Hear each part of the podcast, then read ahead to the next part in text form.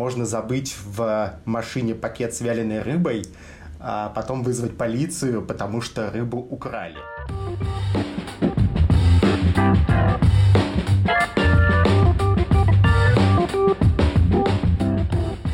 Всем привет! Это подкаст «Оставайтесь на линии» от компании UseDesk. Напоминаю, что здесь мы разговариваем о поддержке клиентов и всем, что с этим связано. Сегодня с вами, как обычно, я, Кирилл, Customer Success менеджер нашей команды, и Катя Виноходова, сооснователь. Вы можете слушать нас в Google подкастах, Apple подкастах, Яндекс Музыке, ВКонтакте, Spotify и Кастбоксе.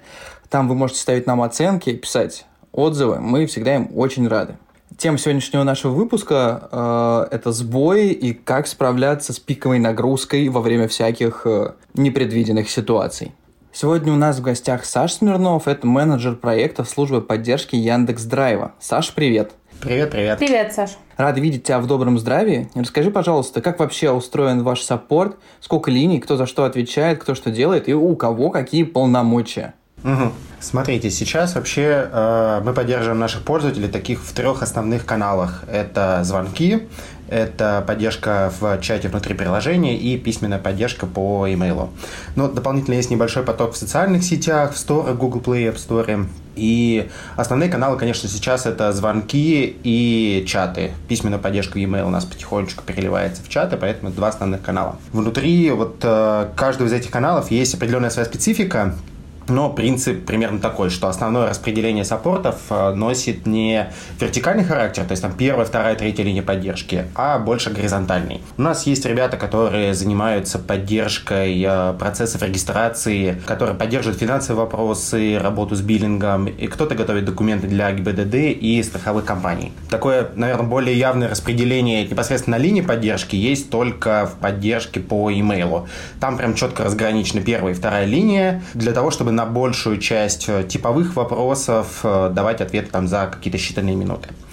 Ну, внутри же направления, наверное, только опыт самого саппорта как бы разделяет новичков и более таких опытных ребят, а, которые позволяют ему решать а, более какие-то сложные вопросы. А есть какие-то ребята с юридическим образованием, которые с ГИБДД взаимодействуют? Нет, не всегда. А, зачастую достаточно просто быть аккуратным, внимательным, не допускать каких-то таких серьезных ошибок при оформлении документов. Но да, есть ребята, которые, у которых есть юридическое образование и опыт работы в каких-то подобных конторах при составлении документов.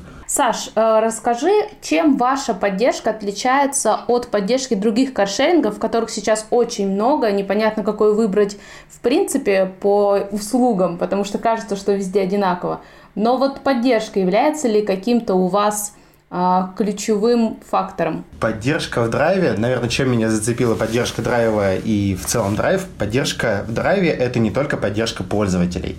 То есть мы помогаем работать нашему автопарку, решаем вопросы техников, мойщиков. Как я говорил, уже готовим кучу всяких официальных документов. Работаем с автосервисами, занимаемся пакетами документов для ремонта автомобилей.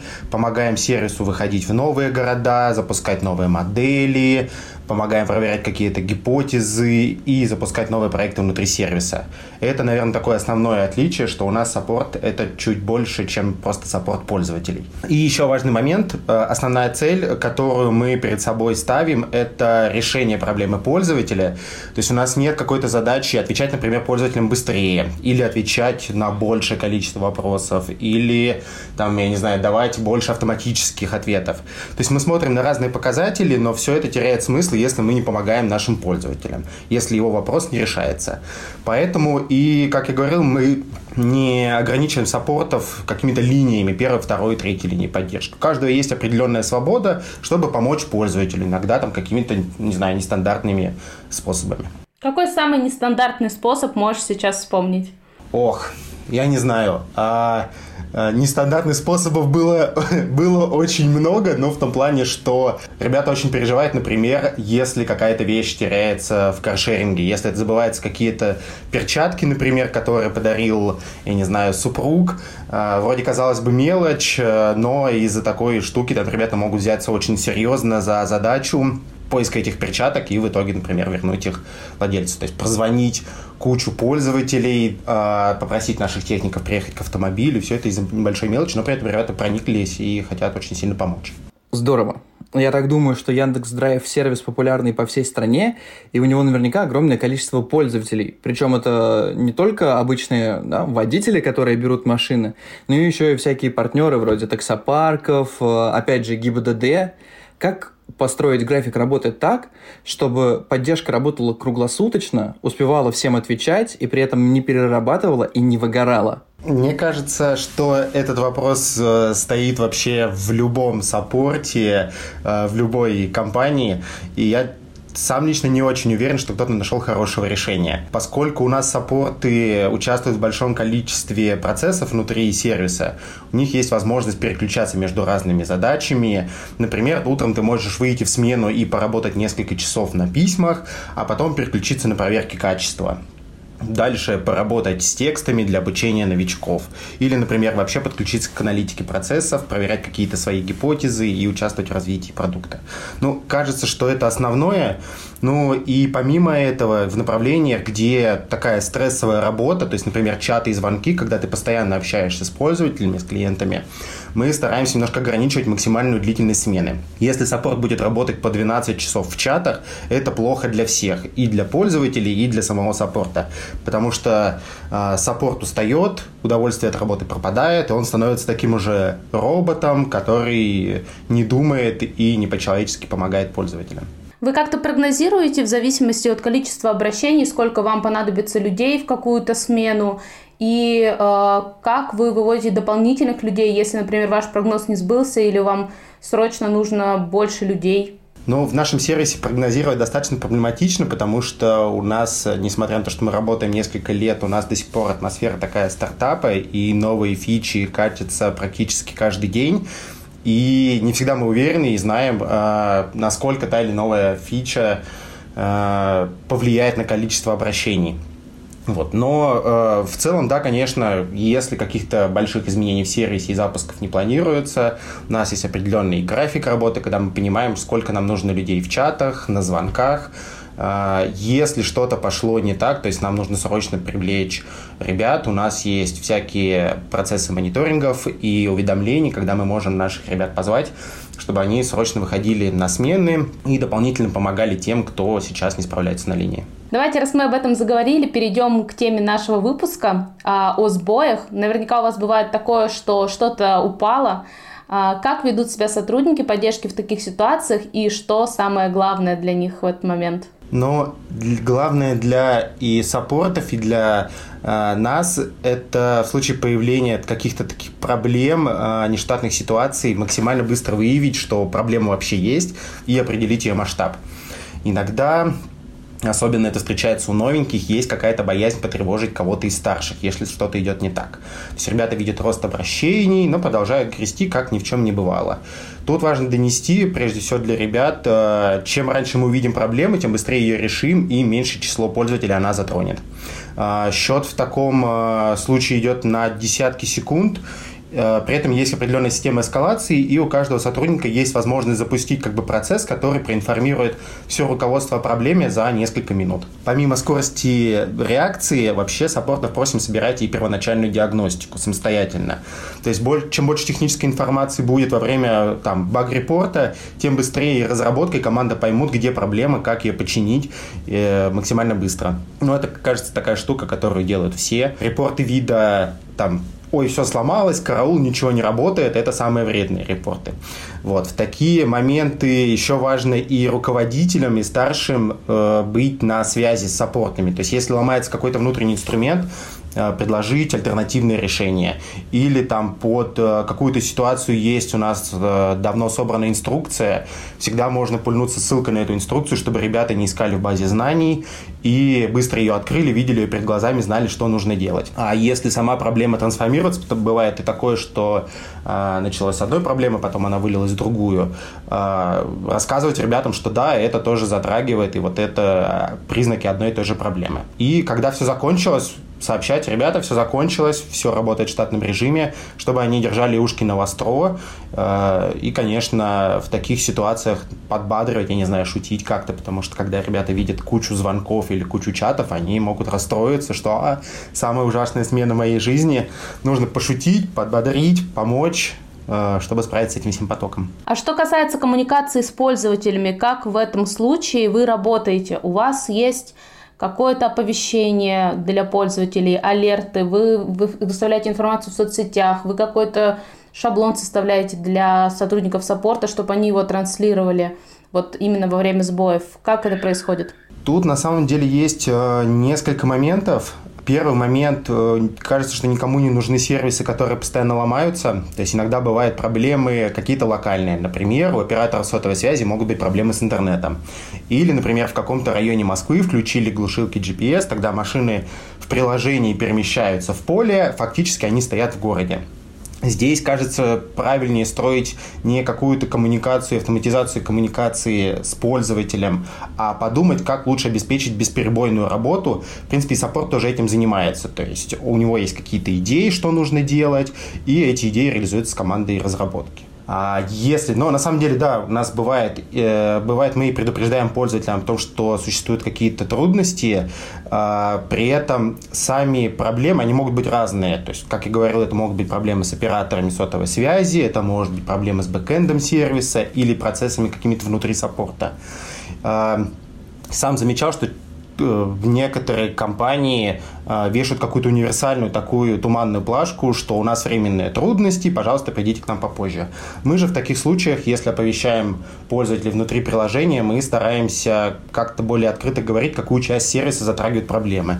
Например, если по каким-то причинам не проходят платежи, мы явно так и говорим нашим пользователям, то, что сейчас могут быть проблемы с прохождением платежей. А о каких-то шаблонах я еще спрашивала. Какой-то единый шаблон вы готовите, э, если что-то сломалось для сотрудников саппорта, и, например, говорите, пишите только так и никак иначе? Нет, такого у нас нет. Изначально мы не используем и никак не... И... Да, папа. Нет, такого у нас нет.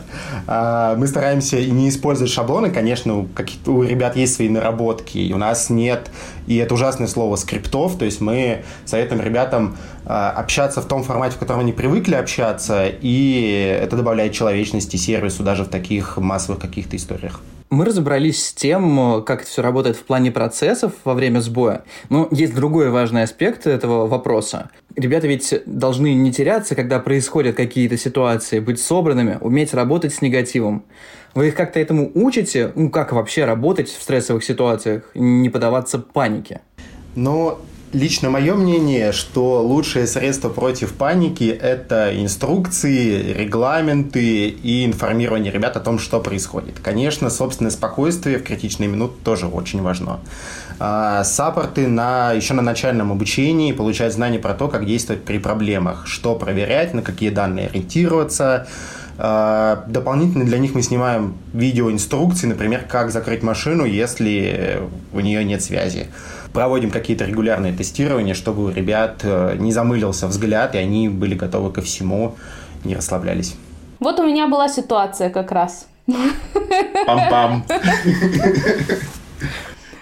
У меня была такая ситуация к вопросу о закрытии машины э, в месте, где не было связи. Поехали мы как-то в Никола Ленивец. Это место, а, где стоят очень красивые разные скульптуры. Поле, лес, а, оводы убийцы, и нет никакой связи. Оставили там машину, и никак не могли ее закрыть. Ни Wi-Fi, ни сотовой связи не было. А, мы пытались позвонить, но не смогли тоже специалисты закрыть машину. Вот в этих ситуациях как действовать? Идете ли вы как-то навстречу пользователю? Берутся ли деньги за это время простое? В общем, что происходит? Расскажи нам изнутри. А, Никола Ленивец – это вообще больная тема для нас прошлого года. Проходили вот, много вот, фестивалей, расскажи. интернета нет, и все плохо. А, на самом деле драйв часто используют для путешествий, то есть э, не только в такие парки, но и просто в лес. В лесу, естественно, интернета может не быть, а, или он через час просто полностью пропадает. И машина, естественно, теряет связь с нашими серверами может не отвечать на команды пользователя. Раньше в таких ситуациях, если ничего не помогало и связи с машиной нет никакой, мы отправляли в лес к нашим пользователям наших техников. Они приезжали, открывали машину, помоги, э, помогали заводить ее, чтобы она а, чтобы можно было передвинуть ее в то место, где есть, собственно, интернет. И можно было спокойно продолжить поездку. Сейчас э, все гораздо проще. Сейчас почти все наши машины оборудованы Bluetooth-модулями. То есть, если даже нет интернета на телефоне или на машинке, ее можно спокойно открывать или закрывать э, с мобила. То есть, теперь не страшно поехать никого ленивец или вообще из Питера, например, в Карелию, где почти нет интернета. Кайф. Я спросила о своем кейсе. Расскажи о своем любимом кейсе, который у вас случался в поддержке. Интересно. А, тут сложно припомнить что-то единичное, но что-то такое прям яркое. А, но поскольку драйв работает в городе, на улицах, на трассах и такой на стыке офлайна и на стыке технологий, иногда ситуации могут быть абсурдные. Например, если сошлись звезды и две машины стоят, две одинаковых машины стоят рядом, пользователи могут перепутать машины и поехать не на своем автомобиле и долго не понимать, почему не завершается аренда. Или ситуация, например, а, можно забыть в машине пакет с вяленой рыбой, а потом вызвать полицию, потому что рыбу украли. Но рыбу хорошо, что мы успешно вернули вообще владельцу.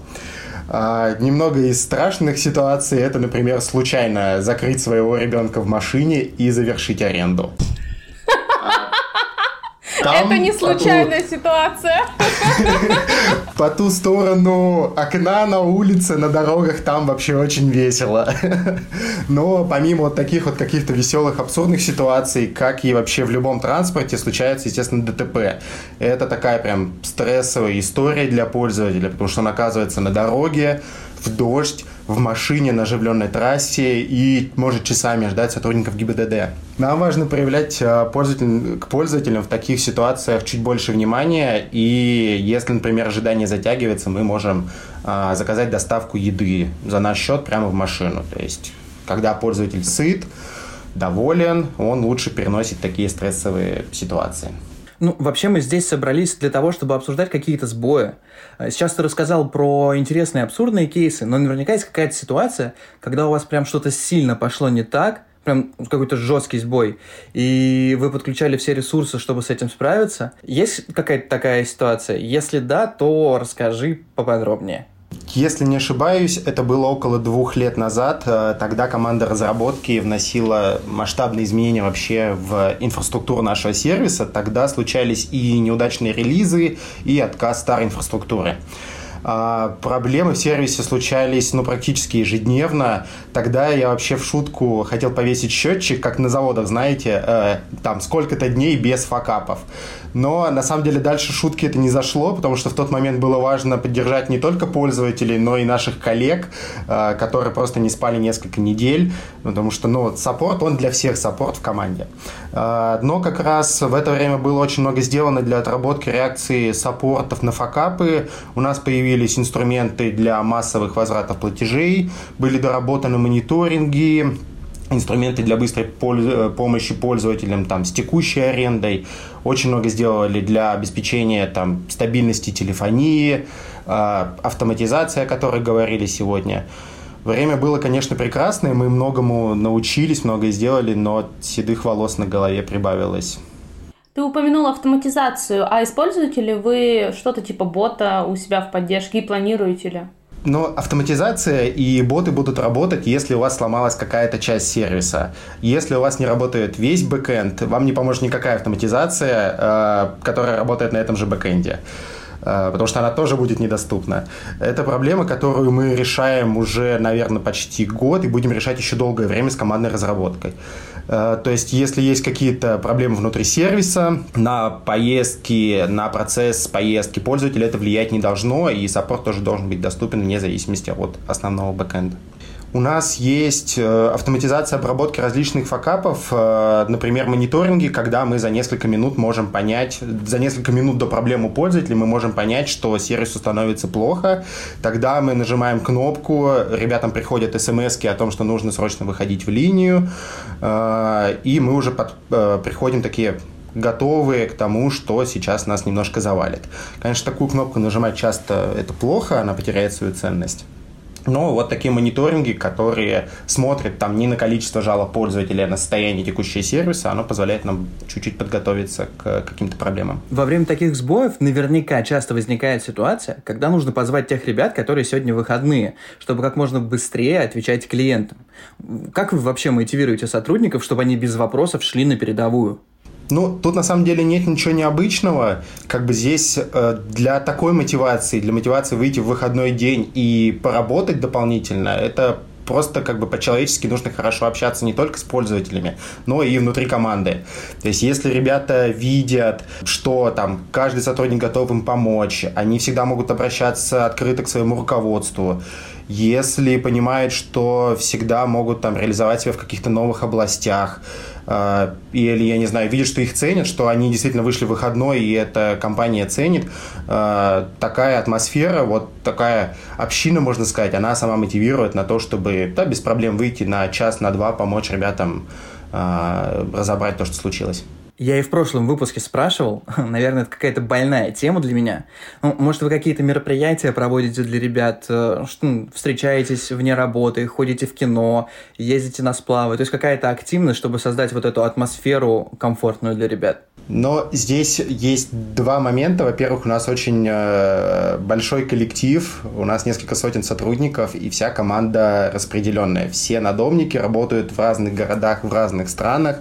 А, поэтому если собирать кого-то в э, конкретном городе, а, остальные ребята могут немножко расстраиваться, что они там находятся не в Москве или не в Питере. Ну, конечно, такое бывает. Э, элементарно встретиться раз в полгода, хотя бы в каком-то из крупных городов сходить в бары, повидаться, посмотреть друг другу в глаза, да, такое бывает. Ты упомянул, что команда распределенная, у вас поддержка, получается, тоже сидит по домам.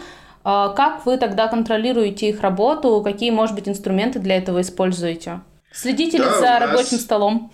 Нет, такого у нас нет. Все саппорты работают на личном оборудовании, в их личную жизнь и происходящее на их рабочем столе и за его пределами мы не смотрим.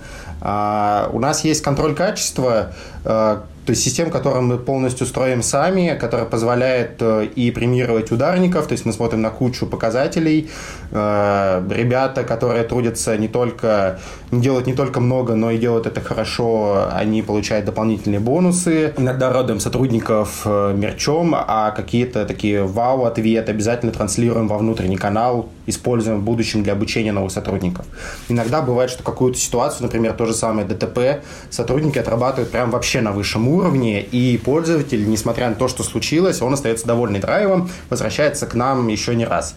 И зачастую в таком процессе задействовано сразу несколько сотрудников. Мы прям удачные какие-то случаи обязательно транслируем на всех и показываем, какие ребята молодцы. Вернемся немного к теме нашего сегодняшнего мероприятия. А, у вас есть наверняка какая-то система промокодов. Как это вообще работает? То есть, ну, насколько свободно, например, ребята могут раздавать промокоды? Ну, конечно, у нас есть система работы с лояльностью пользователям. А, мы можем а, дарить пользователю подписку на плюс, если видим, что он, например, часто катается на драйве, а, или можем начислять бонусы на будущие поездки в драйве. Но прежде всего саппорт должен как бы не заваливать деньгами проблему пользователя, а должен решить проблему. А, иногда даже подробный или какой-то честный, такой участливый ответ, он работает лучше, чем дополнительные какие-то бонусы. А, работа с бонусами, с такими плюшками для пользователя, она, естественно, там регламентирована, все закреплено в инструкциях, и категории бонусов, и размер бонусов, которые можно начислять. Но иногда бывают ситуации, когда э, все сложнее, чем просто регламенты, которые у нас написаны. У каждого саппорта есть так называемый козырь рукаве, он может использовать определенную сумму бонусов в месяц, если ситуация не попадает под какие-то регламенты. То есть они могут быть же разные, и при этом и реакция саппорта тоже может быть разной. Поэтому немного свободы в действиях саппорта как раз позволяет сделать такое, сохранить человеческое лицо, лучше обработать какую-то нетиповую ситуацию. При этом саппорт уверен в своих действиях, не боится, что он что-то делает не по регламенту, и потом ему прилетит по шапке. При этом, если мы не можем пользователю помочь быстро, оперативно, вот прям в городе, мы можем предложить ему такси, потому что драйв использует для перемещения из одной точки в другую, и нам нужно, несмотря на все возникшие проблемы, решать задачу перемещения. Зачем мы это делаем, да? Ну, потому что пользователи могут ждать дома, или он там может опаздывать на самолет в отпуск. Помимо стандартных плюшек, у нас саппорты не боятся использовать что-то большее. Например, мы можем пользователям отправлять сувенирку или просто даже небольшой букет цветов как бы что-то такое, не входящее в обычные регламенты. Тут главное, наверное, поступать как-то по совести и делать прежде всего это искренне. Саша, посоветуй нам не как сотрудникам поддержки, а как пользователям и всем пользователям, которые, может быть, слушают э, нас э, в нашем подкасте, как нам вести себя с поддержкой Яндекс Драйва, когда что-то идет не так? Вот это вопрос, конечно.